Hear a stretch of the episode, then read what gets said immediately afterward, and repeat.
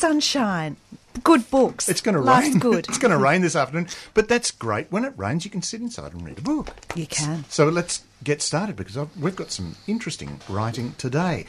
Jan, Dulce et Decorum Est pro Patria Mori. Does it ring a bell at all? No, it sounds... very nice. Rolls off the tongue. It's actually... these lines are actually from the Roman lyric poet Horace, but it was co-opted by a poet called Wilfred Owen at the end... well, at World War I, and his poem was Dulce et Decorum Est pro Patria Mori. But the way Owen utilised it was to call it The Old Lie. Dulce et Decorum Est means it is sweet and honourable to die for one's country. And my author today, Claire Coleman, has taken that old lie in a book entitled The Old Lie to, again, address that issue in a most intriguing way. So, Claire, welcome to 3CR. Hi, how are you? Now, there is, in fact, a particular significance to those lines because you're not only just appealing to Owen, you've incorporated it, or incorporated that poem especially, in the novel. I have. That particular poem kind of drove a lot of the imagery of the novel, particularly the first couple of chapters. Of the novel. Yes, and you've I've bracketed the novel with the poem. Yes, and I mean that poem bent double like old beggars under sacks. We cursed through sludge, and there's a gas attack, and all of these sorts of atrocities of war, and it comes up in your novel. But when is your novel set? Well, it's set in an undetermined future. I couldn't even tell you myself how many years in the future it is. But it's an intergalactic future. It's an intergalactic war, yes. So what we've got then is a past going back to Wilfred Owen, 1914, World War I. We've got an intergalactic setting in the future, but the issues and concerns come from where? Well, the issues and concerns are from now and from the maltreatment of Aboriginal people for 231 years now, it is. And the maltreatment of the black diggers from World War II, who my grandfather was one. Oh, right. So what we've got in the characters within this story, and there are several threads, and this is the other interesting thing, there are several characters which represent several threads, all of these characters represent several issues, which all converge at the end of the novel. Now, the reader is going to have to read the novel to find out how they... I hope they'll read it anyway. Oh, I'm sure they will. But here's the go. I think we should start exploring some of these characters to find out exactly what those issues are. So we have Corporal Shane Daniels. Yes. What can you tell us here? Shane is an interesting word. Well, Shane is... the character of Shane is essentially the every soldier. In a way, yes. In that there's a lack in war fiction of stories about just the everyday grunt who survives the war. And Shane goes from a corporal to a lieutenant, takes the initiative. But there's something interesting about Shane. We make assumptions about Shane until. That's right. There's an assumption that people will make. I can guarantee people will make assumptions because I like making people make assumptions. And many of the assumptions about Shane Daniels collapse throughout the novel, which is kind of a fun thing to do to readers. It could be considered slightly mean, unless you imagine it as all the clues are there. Yes. People just aren't seeing them. And what our expectations are as a reader, but it's later on that we start to discover more about Shane. So. How much can you reveal or not? I'd prefer not to reveal what Shane's secret is that gets revealed because it'll be more fun for people to find out. But needless to say, I think in my fiction I'm kind of known for letting people make assumptions and then pulling the rug out from under them, and it's a fun thing to do, and it's kind of a good pattern to develop. And we do that as readers quite a lot. Shane is fighting for the Federation. I found that name interesting. It is interesting. I drew together two things in that. There's the Federation of Australia, which formed in 1901, which when it formed, Aboriginal people were welcome in as part of, and also the Federation from Star Trek. Oh, right, yeah. Because the good army in Star Trek is called the Federation, which in Star Trek is supposed to be a multiracial federation, yet for some reason in the Enterprise there was only one non-human on the ship, even though it was supposed to be an intergalactic multi-species federation. So I was kind of making a joke about the Star Trek Federation. Star Trek, and perhaps even about Australia. And about Australia, absolutely. Cause, of federation. Well, yeah, our federation was, at the time, in 1901 when we formed the country, we had the White Australia policy. Mm. So Australia was a federation drawing together all the people of the country as long as they were white. Yes. I mean, the indigenous were the flora and fauna. Yes. Until it was changed. And during the Boer War, Aboriginal soldiers who went to the Boer War, some of them had no choice or taken their servants, were left behind because they couldn't come back to the country. Well, now, this gets into some very interesting concepts, because you've got Jimmy, who is escaping from a form of bonded labour. Yes, that's right. That's, again, like I've done in my first novel, Terra Nullius, it's a reference to the fact that in Australia we ignore the existence of slavery in this country. We had slavery in this country. We had three types of slavery. We had Aboriginal people who worked and weren't allowed to be paid. In fact, Aboriginal people weren't allowed to own money but were forced to work, so that was slavery. We had the Kanakas from the South Sea Islands who were kidnapped from their islands and forced to work. And we had Chinese bonded labourers in the goldfields, where people from China came here looking for money, but they didn't realise when they left that it would take them 10 years to pay off the money that they were to get there. But Jimmy's trying to get home. So that's one storyline, but it's something that actually happened to the Indigenous of Australia. You've got William, who's held captive and used for medical experiments. Yes. And the medical experiment that has taken place? Well, it's actually, there's several medical experiments. One is, of course, trying to find a cure for disease that may or may not have been caused by the people who are testing it, which...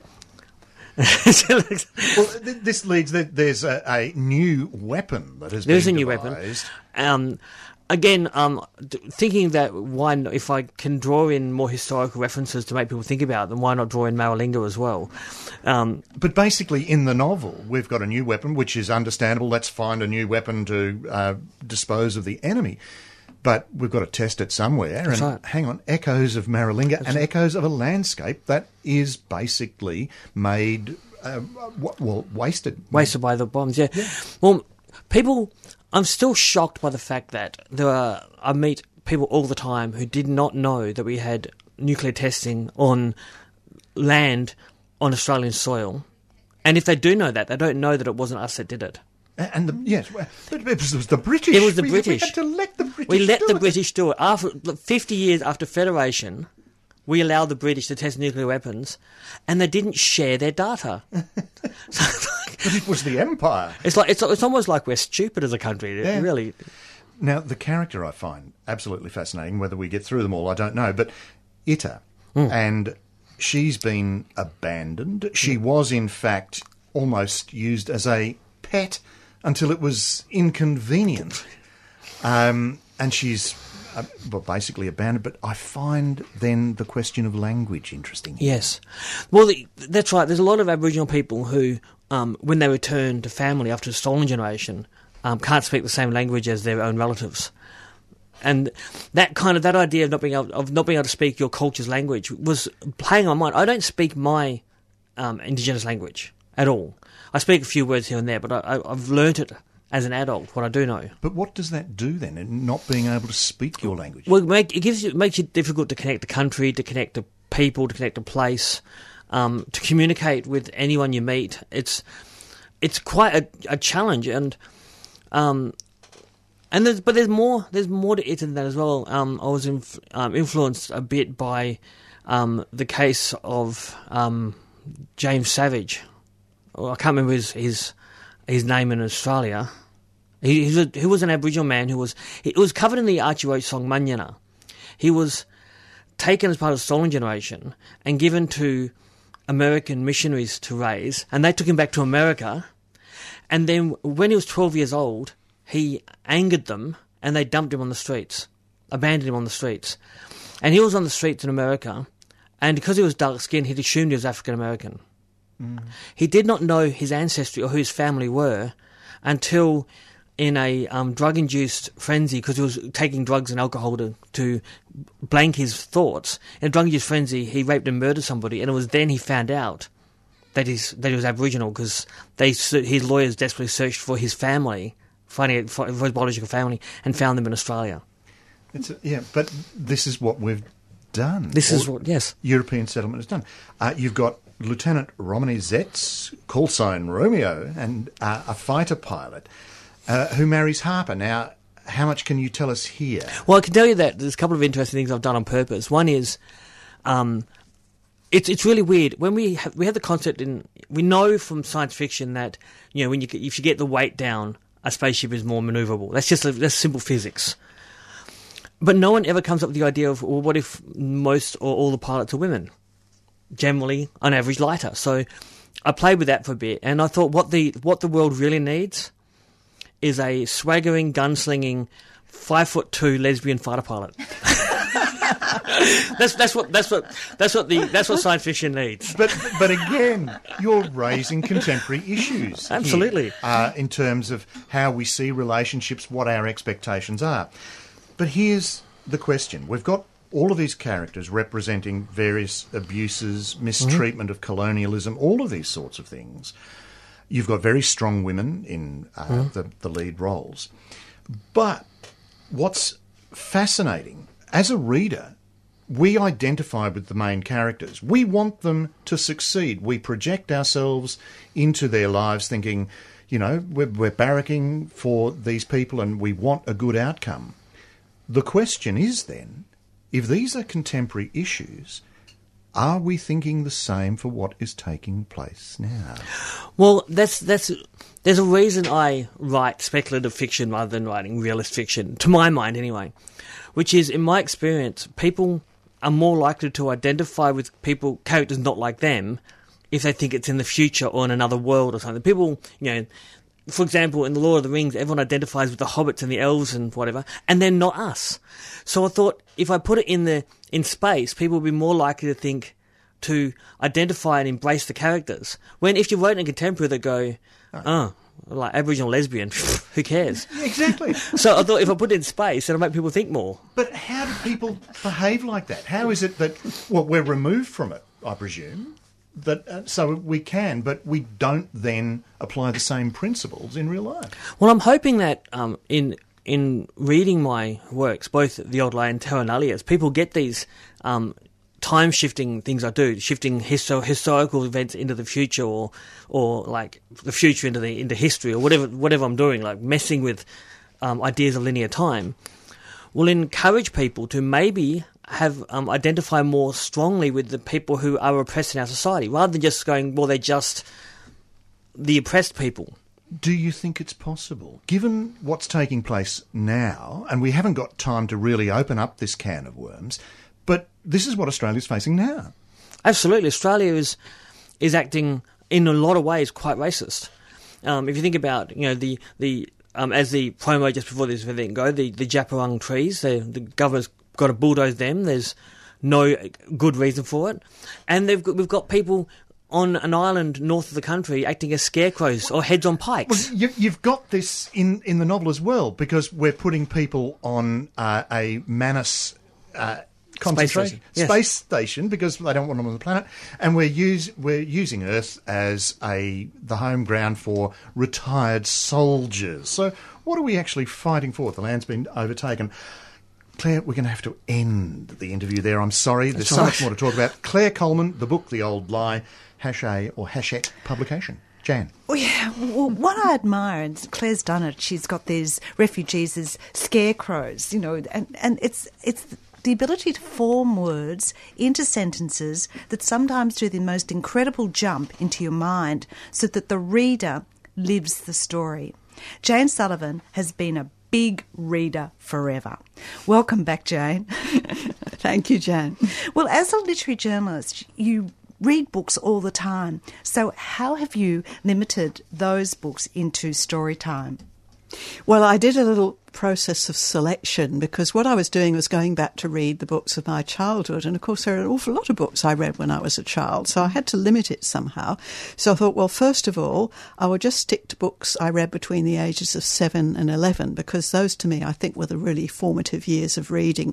I was old enough to be able to read by myself, but I wasn't quite old enough to read adult books and understand them. And I thought I would do just fiction, not poetry, and not fairy tales, but there's one important exception to that.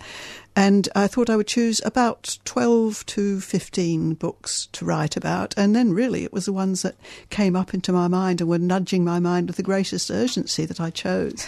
Well, let's take an example of a book I'm sure everyone knows, The House at Pooh Corner by A.A. Milne. Why did you like it as a child? It was just a wonderful world to go into, I think. I read that before Winnie the Pooh. It was the first A.A. Milne book I read. I was very young at the time, and I've still got my original copy, and it is signed by Christopher Robin. Yes, because as an adult, you actually met him. Yes, I did. It was a strange sort of meeting. I was a journalist on a local newspaper in the south of England, and we had a bit of a campaign to save the Pooh Sticks Bridge, which is a real bridge, and it's in Ashdown Forest in Sussex. And I went along to report on this campaign, and there was Christopher Milne, as he was known then, who's A.A. Milne's son, and he was the model for Christopher Robin. And he was then a middle-aged man, and he was very, very uncomfortable in front of the cameras and all the journos, and he really looked like he didn't want to be there at all. And later on, when I read about him, I understood why. Well, this is something we get in the book. You give it, you tell us the book, you give us a little synopsis of the story, you then give us a little bit about the author, which is most interesting, and then you reread it and tell us what you think. Yes. So what did you think about The House at Pooh Corner? Well, I loved it still. I was nervous. I thought maybe I'm going to find that it's very twee and you know, cutesy, but I didn't find that. And I think the reason was that the characters are so great that they still spoke to me. And I'd thought of them living in this very idyllic place and everybody was happy. But actually, when you get to it, the animals are not very happy. They all have all sorts of little problems. There's a lot of jockeying for position and social status, and everybody wants to be smart, and most of them aren't, although some of them are under the illusion that they are smart, and they all want to suck up to Christopher Robin, who's a sort of god in this little world. And so there's all this sort of office politics going on in a forest. It's amazing. But what I like about it too, because as with your journalist insight, you explain how it's done. This is a quote: "The cleverness of the writing, turning a father-son story into a make-believe about make-believe, and gradually it morphs into stories in their own right, with no sign of the adult telling them." And that's what we really got. And of course the illustrations were great too, weren't they? Oh yes, E.H. Shepard was one of the great illustrators of the time. So, yes. 100 Acres Wood took us away from home, but to a safe place. And would a real child be brave enough to go through the back of a wardrobe into Narnia? Well, I tried. We had a wardrobe up the top of the stairs in the house where I was living in London, and every now and then I would creep into this wardrobe, which was empty, and it was very dark inside, and I just creeped towards the back and think, any minute now I'm going to be out in the snowy woods and the lamppost, and there's going to be a little fawn waiting for me. Funnily enough, that never happened. But out of all the chronicles, it was The Voyage of the Dawn Treader that you reread as an adult. Why this one? Well, there were a couple of reasons. One was that I remembered it very clearly, and I remembered that it had a character in it that I was really fascinated by, but I didn't actually like. You weren't supposed to like him, and that was a boy called Eustace. I also remembered that there was a really frightening scene, and I was very drawn to what had frightened me as a child, and this was something called the Dark Island, where you go into this, it's just a big blobby black mass on the sea, and when you go into it there's nothing there, there's just darkness. But what you then find is that your dreams come true, and of course these are nightmares, not happy dreams. And the whole idea of the dreams coming true is so spooky, because we all have these nightmares and we can all instantly remember what they are and what they can do to us, so that was terrifying. But I think the main reason more than any other is that this is a voyage to the end of the world. And in C.S. Lewis's Narnia, the world wasn't round, it was flat. So when you get to the end of the world, you don't know what's there. It's flat, and maybe the water's pouring off the end into nothing. It's a scary concept because it's like going into a black hole. You may just cease to exist. But I wanted to go on this journey again. I vaguely remember what happened, and it was fantastic. It was magic. It was quite numinous. I had no idea that C.S. Lewis was a Christian and this was all supposed to be a Christian allegory. That just went completely over my head at the time. But when I read it again, I was still thrilled by this journey into this place where the sun got larger and larger and brighter and brighter and hotter and hotter. They were journeying towards the rising sun, and yet they don't get burned, and that the salt water turns to sweet water and they can drink it. And it's all very frightening and very beautiful and unbearable and bearable all at the same time. It's wonderful. If any of you read the Narnia stories, you'll know that there's a number of children, but in this particular one, Lucy had a bigger role. And of course there's Alice in Wonderland and an 11-year-old Maria from the warden's niece, and her desire is to be a professor of Greek at Oxford, to write books and be famous, something young Jane may have strived for too. Yes, and I wrote in the book that in fact Maria was a character I identified more than any other child in my reading. I don't quite know why, because she lived in the 19th century. She didn't look anything like me, but there was something about her that I could relate to, and the fact that she was felt all alone, and she was having a hard time at school, and she was very shy and nervous, and she didn't feel she belonged anywhere. Grown-ups are frightening people. And yet she had this fantastic ambition, which you can imagine the 19th century was extraordinary. Big professor of Greek at Oxford, heavens. Wow. Now, it was a surprise to read about Louise Alcott's Little Women. What did young Jane think of that book? Well, young Jane, I'm afraid to say, hated it.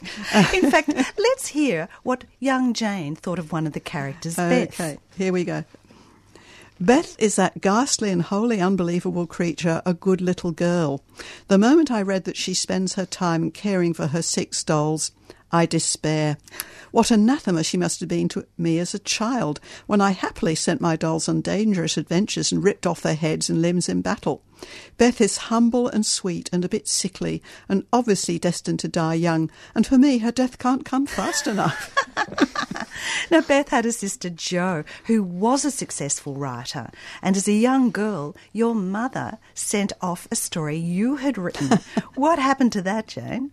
Well, I didn't know about this. This was a secret thing my mother did. I'd been writing this endless epic for a long time, and she sent it off to a publisher. And in those days, publishers actually used to write quite long and detailed rejection letters, and that's what came back. And my mother gave this letter to me thinking, I'd learned something from it. I'd be quite excited to get a real publisher's opinion. I was just mortified and horrified and utterly depressed at this response that told me I'd written this pathetic story with cardboard characters. And they didn't know I was a child, of course, so they didn't make any allowances. They were pretty tough on me, and it almost killed off my writing ambition, I have to say. So that's another reason not to like that Jo, who's a successful writer. I was jealous of her. I thought, why she got it all? I can't get anywhere. I was 9 at the time, and I thought my career was at an end, and hers was just blooming all over the place and winning prizes and getting novel published and look. Then, of course, as another adult, you did some research on Louisa Alcott and wrote about the pressure that was put on her to write about morally upright women. That's right. I felt much more sympathetic towards Louisa Alcott after I'd read about her, although I still don't really like Little Women. Because, so it wasn't morals that we want to really set our ideas on. Yeah. There was the adventure, and that was the agenda in The Silent Three. Adventure, yes. Adventure was very important to me. The Silent Three were 3 schoolgirls at a very old-fashioned boarding school in England, and I read about them in the schoolgirl comics of the time, School Friend and so on. And these 3 girls used to get done up in these gowns with hoods and masks, and they became the Silent Three, and they were out to right wrongs and settle injustices and protect the weak from the evil schemers and just make everything right, basically. Now, I had never heard about this book, but when you wrote about them in your column, Turning Pages in The Age, what happened? I got this big response. I got this huge response. And I have to say that, you know, I'd written about all sorts of things I thought were much more important, but that didn't matter. The people were, there were all these sort of closet Silent Three admirers who came out to tell me. The great thing was they were girls, and there were so few girl role models when I was growing up. And I really had to search around for them. But these girls were so fearless. And Betty Rowland, who is the leader, she had these flashing eyes, always flashing behind her mask. And she was so thrilling. I thought, oh, wow, could I be like that? And this was one of the differences between Betty Rowland and the Blyton books, wasn't it? I'm afraid so, yes. I mean, we do all know about George, who was the rather boyish girl in the same as Five. But I have to say that mostly the girls I encountered when I reread Enid Blyton, and in particular a book called The Castle of Adventure, which is in a whole series of books about kids having adventures. These girls, they would tag along behind the boys. There were two boys and two girls, and they all went on adventures, which sounds great in principle, but in practice it was the boys who had the most interesting adventures, and the girls sort of made the sandwiches and washed up and screamed when anything terrible happened. So what about the other books? Did the women fare well? Were they as the major characters in most of the other books you did? No, they weren't. Most of the characters were male, and that applied to whether they were boys and girls and whether they're animals, because, of course, a lot of the books I read were about animals, which was not actually a difficulty for me, because what I did was I thought, oh, well, I don't like the girls in this book, or there aren't any girls in this book, so what I'll do is I'll identify with the boys. And when you're a kid, that's very easy. You just switch off and, okay, you're a boy, and off you go. Fine. Jane Sullivan's book Storytime has books that were never on the children's shelf. We start with books from the myths of Greece and Rome, and one of the last books, Great Tales of Terror and the Supernatural. Now, you still carry thoughts about one of those short stories to this day. You really had to, come on, you were all growing up now. Yeah, I know, I can't believe it. Decades and decades later. This was a story called Silent Snow, Secret Snow by Conrad Aiken, and I still remembered it so vividly because it had terrified me so much. It's not a supernatural story. It's about a little boy who just gets caught up in this internal world where it's snowing all the time, and he becomes so caught up in it that he rejects everything and everybody else, and he yells at his parents to get out of his room so he can be quiet with the snow. And what terrified me about this story was that, in the first place, I thought I could be that little boy. I could be like that. I could go into some world like this. And the other thing that terrified me was that somewhere inside me I actually wanted to do it and reject my parents, reject everything, and just go into this little tiny world where you're just shrinking down into a tiny little seed. And that was very, very frightening to me. And so even now I approached it with fear again. Look, through the book you learn a lot about Jane Sullivan, but also about reading to release those violent impulses, like as you do in The Magic Pudding, yes. Or learn empathy, as you do in other books too. And so we've look. I loved it. I've reread so many of the stories. So, what were your favourite books as a child? What did they invoke with you? Was it laughter, surprise, or even a sense of fear that made you read on? So, thank you very much, Jane Sullivan, with Storytime by Ventura. Jane. And it's a well-known fact that any child that has not been introduced to A.A. Milne has had a deprived childhood, in my opinion. But we've got to go. I had been talking to Claire Coleman, her novel The Old Lie, Hachette release. You've been listening to a 3CR podcast produced in the studios of independent community radio station 3CR in Melbourne, Australia. For more information, go to allthews.3cr.org.au.